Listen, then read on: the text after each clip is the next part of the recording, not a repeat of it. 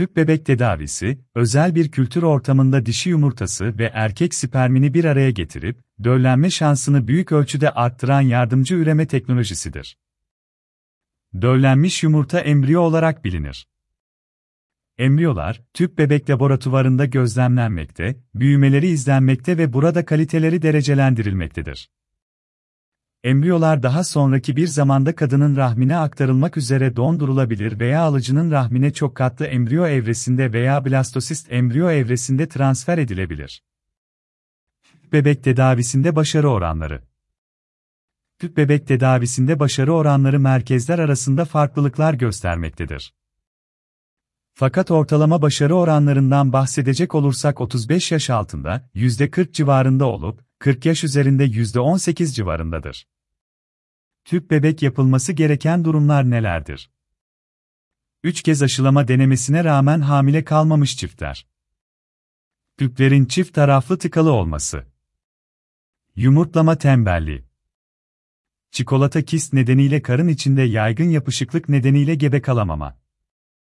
Sperm sayısının az ya da hiç olmaması veya sperm fonksiyonlarının ileri derecede bozuk olduğu durumlar. Açıklamayan kısırlık durumları. Tekrarlayan gebelik kaybı öyküsü.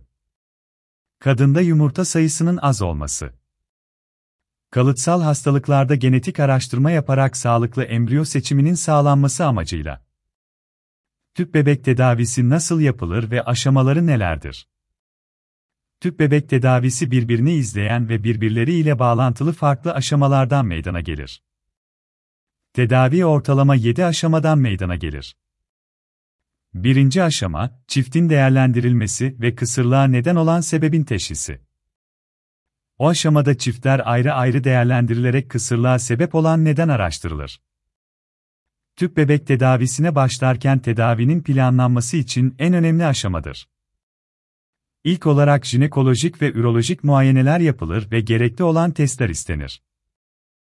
Bu aşamada bazı çiftlerin tüp bebek tedavisine gerek kalmadan daha basit veya cerrahi tedaviler ile kısırlık sorunları çözülebilir. Unutulmaması gereken durumlardan birisi de başvuran çiftlerin %20'de herhangi bir sorun tespit edilememesidir. Çiftlerin %25'inde her iki tarafta da problem bulunabilmektedir. Üçüncü aşama, yumurtalık uyarılma aşaması. O aşama tedavinin şekline göre değişkenlik göstermektedir. Tüp bebek tedavisinin başlangıcında yapılabildiği gibi sonraki aşamasında da yapılabilir.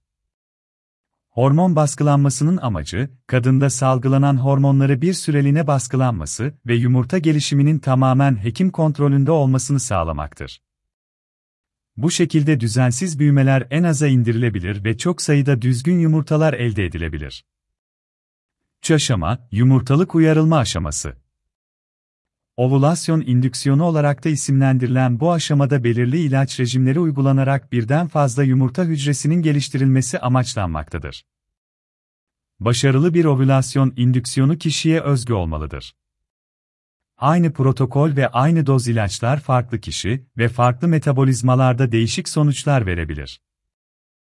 Yumurta uyarılması için kullanılacak olan ilaçlar hormon içerikli ilaçlardır. Hasta adetin üçüncü günü çağrılır muayene ve tahlil sonuçlarına göre yumurta gelişimini uyaracak hormonal ilaçlar başlanır. Yumurtalık uyarılması amacıyla birçok protokol kullanılmaktadır. Bunlardan hangisinin uygulanacağına hastanın ilk muayenesinde karar verilir. Tedavi başlandıktan sonra belli aralıklarla kan ve ultrason tetkikleri yapılarak yumurta gelişimi izlenir. Bu yaklaşık 10 ile 15 gün sürebilir. Yumurta büyüklüğü istenilen boyuta vardığında çatlatma iğnesi yapılır 34 ile 36 saat sonra yumurta toplama işlemine geçilir. Dördüncü aşama, yumurtaların toplanması aşaması.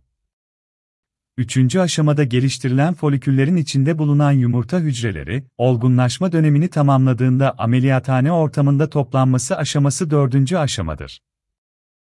Genel anestezi altında yapılan bu işlem ortalama 30 dakika sürmektedir, hasta tamamen uyutulduğu için ağrı hissetmez. Laboratuvar ortamına alınan yumurtalar mikroenjeksiyon işlemi için hazırlanır.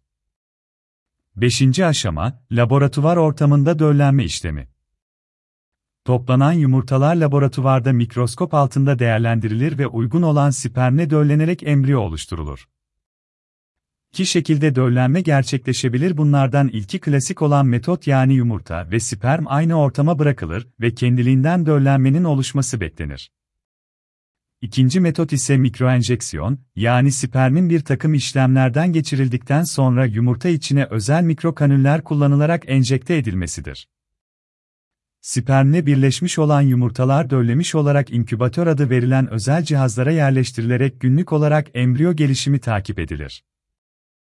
Günlük takibin amacı rahme tutunma olasılığı, en yüksek ve kaliteli embriyonun seçilmesidir. 6. aşama, embriyonun transferi. Tedavinin en kritik aşamasını oluşturmaktadır. Tedavi boyunca geliştirilen embriyonun rahim içine transferi uygun şartlarda yapılmazsa tüm tedavi riske girebilmektedir. Transfer işlemi sırasında ağrı oluşmaz ve yumurta toplandıktan sonraki 2 ila 6. günler arasında yapılır. Belirli bir olgunluğa erişmiş olan embriyo özel bir kateter yardımıyla rahim içerisine yerleştirilir. Transfer sonrası fazla olarak kalan diğer embriyolar, çiftler ile konuşularak dondurma işlemine tabi tutulabilir. 7. aşama, gebeliğin tespit aşaması. Embriyo transferinden 12 gün sonra anne adayına betah testi uygulanır.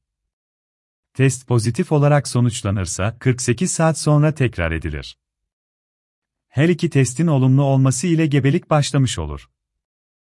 Tüp bebek tedavisi ile oluşan gebeliğin takibi, normal fizyolojik yolla olan gebelikle aynı şekilde yapılmaktadır. Tüp bebek tedavisi sırasında oluşabilecek riskler nelerdir? OHSS, yumurtalıkların aşırı uyarılması. Çoğul gebelik ve buna bağlı erken doğum. Dış gebelik. Yumurta toplama sırasında oluşan iğne yaralanması ve anestezi riski. Tüp bebek tedavisinin süresi. Tüp bebek tedavisinin süresi hastanın verdiği yanıta göre değişkenlik gösterir. Hastanın tedaviye yanıtı olumlu olur ve herhangi bir sorun ile karşılaşılmaz ise tüp bebek tedavisi uzun bir tedavi değildir. Tedavi genellikle adetin 3. günü başlar ve yumurta toplamaya kadar genellikle 12 gün sürer sonrasında embriyo transferi için 3 ile 5 gün gereklidir. Tedavinin başarısı nelere bağlıdır? Anne yaşı, anne yaşı ilerledikçe başarı oranı azalmaktadır. Embriyo durumu, embriyonun gelişmişlik durumu başarı oranını artırmaktadır.